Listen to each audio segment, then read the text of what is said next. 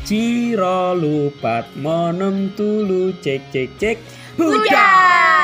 Assalamualaikum warahmatullahi wabarakatuh Waalaikumsalam warahmatullahi wabarakatuh. Hai hai gengs Hai. Lagi bersama kami The Only One Channel Podcast terbaik di Indonesia Raya Merdeka Jaya Jaya luar biasa Uhui Nah, bagaimana nih kabar kalian di masa pandemik seperti ini? Semoga semuanya sehat walafiat ya. Amin. And the last but not least, you guys must stay productive. Nah, semoga pandemik ini segera berakhir ya dan kita tuh bisa kembali ke aktivitas normal. Amin doa yang baik Berhubung kita ada di masa pandemik dan semuanya serba online, serta kalian di rumah aja, kaum-kaum gabut serta kaum-kaum berbahan, mending kita kumpul bareng di sini deh, dengerin podcast kami yang tentunya seru dan berfaedah, serta membahana bagai jambul katulistiwa.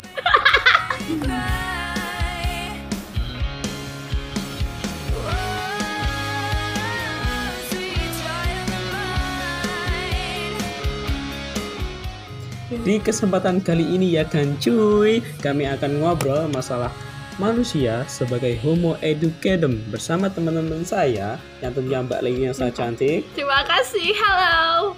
Mbak Suci yang sangat imut Hello. Dan Mas Gulam tentunya saya nanti akan sambungkan via telepon Dan tentunya bersama saya sendiri Denis KB Bukan keluarga berencana loh ya Oke lanjut Saya akan ngobrol sama Mbak Leli dulu nih Bagaimana sih konsep manusia itu? Jadi menurut artikel yang saya peroleh, yang aku baca tadi, nah manusia itu tuh makhluk yang utuh dan unik. Kenapa sih dikatakan utuh? Karena pada dasarnya manusia itu terdiri atas bio, psiko, sosio, and spiritual. Nah, simpelnya tuh, manusia itu memiliki kesatuan yang merupakan karakteristik dan berakal, memiliki juga sifat-sifat yang ditimbulkan oleh berbagai macam-macam kebudayaan. Lalu, yang dikatakan unik di sini, manusia memiliki macam perbedaan dan mempunyai cara yang berbeda pula untuk memenuhi kebutuhannya. Jadi pada intinya adalah manusia itu memiliki bio, psiko, dan spiritual dan memiliki perbedaan cara untuk memenuhi kebutuhannya. Dan aku punya pertanyaan untuk Mbak Laili. Iya, apalagi? Tugas-tugas manusia sebagai pendidik itu apa sih? Kalau menurut apa yang saya baca, sosok seorang pendidik berusaha membentuk jiwa dan watak peserta didik. Memiliki kekuasaan untuk membangun kepribadian peserta didik, menjadi seorang yang berguna bagi agama, nusa, dan bangsa. Oke. Mendidik menurut KBBI atau Kamus Besar Bahasa Indonesia adalah memberikan latihan mengenai akhlak dan kecerdasan berpikir. Hmm. Dari kata-kata tersebut yang diutamakan akhlak untuk membentuk manusia yang berguna bagi orang lain. Jadi, sebelum mencerdaskan manusia, terlebih dahulu kita harus membentuk akhlak yang baik. Oke, oke. And then, dan dan dan dan dan sekarang kita beralih ke Mbak Suci. Kita akan membahas tentang manusia sebagai educator. Bagaimana sih manusia sebagai educator menurut perolehan Mbak Suci? Oke, terima kasih Mas Denis atas pertanyaannya. Yes, I guess kita Dari info yang aku dapatkan tadi, Hmm. menurut Langford mengungkapkan bahwa manusia adalah animal educandum. Hmm, Artinya, manusia merupakan makhluk yang dapat dididik dan mendidik. Melalui pendidikan, manusia dapat melaksanakan kehidupannya sebagai manusia. Pada umumnya, hewan dan manusia memiliki kebiasaan yang sama dengan Oh, manusia. memiliki kebiasaan bahkan, sama. Manusia disebut hewan mamalia yang menyusui. Hmm, kebiasaan di mana tuh yang sama itu? Kebiasaan yang sama itu eh, bukan berarti keseluruhannya sama dengan hewan. Hmm, Sebagai contohnya, induk kucing yang dikenal sebagai induk hewan yang menyayangi anak-anaknya. Iya. Induk kucing menyusui anaknya selagi anaknya masih lemah. Ketika anaknya sudah dewasa, induk kucing akan meninggalkan anaknya sendiri dan membiarkan hidup mandiri. Berbeda dengan manusia, mungkin sedikit sih yang kesamaannya. Pada hakikatnya, manusia adalah makhluk yang individualis. Menurut Langford tahun 1990 lagi, setiap anak memiliki dorongan yang kuat untuk mandiri, walaupun terdapat asa tidak berdaya, sehingga memerlukan orang lain untuk dijadikan tempat bergantung untuk memberikan perlindungan serta bimbingan. hmm. Kemandirian antara hewan dan manusia jelas berbeda loh. Hewan bisa saja hidup mandiri dan mencari makan sendiri. Iya betul.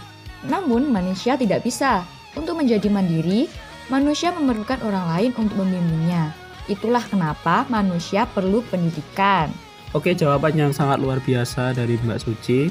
Itulah mengapa manusia memerlukan pendidikan karena manusia uh, sebelum mandiri perlu adanya pendidikan untuk dia memenuhi kebutuhannya.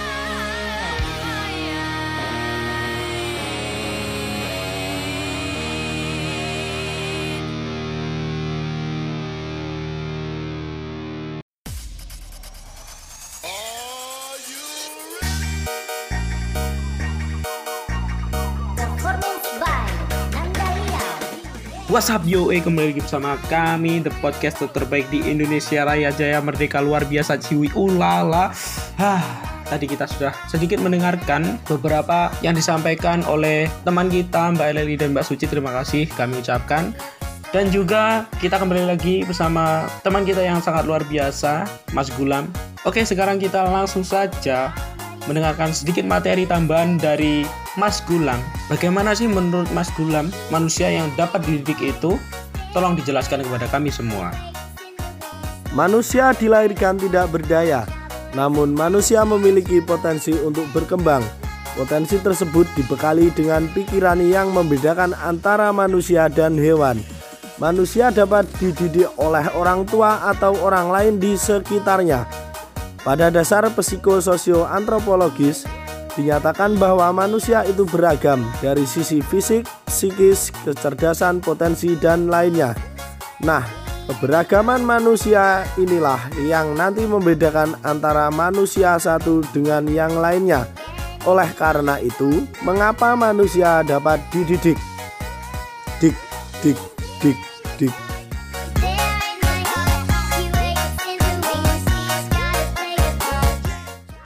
Oke, karena kita sudah di penghujung acara, kami ucapkan terima kasih kepada semua pendengar yang yang telah menemani kita dari awal sampai akhir mendengarkan materi sedikit ini tentang manusia sebagai homo educadum dan juga terima kasih kepada teman-teman yang telah menyampaikan beberapa materi untuk disampaikan kepada pendengar semuanya.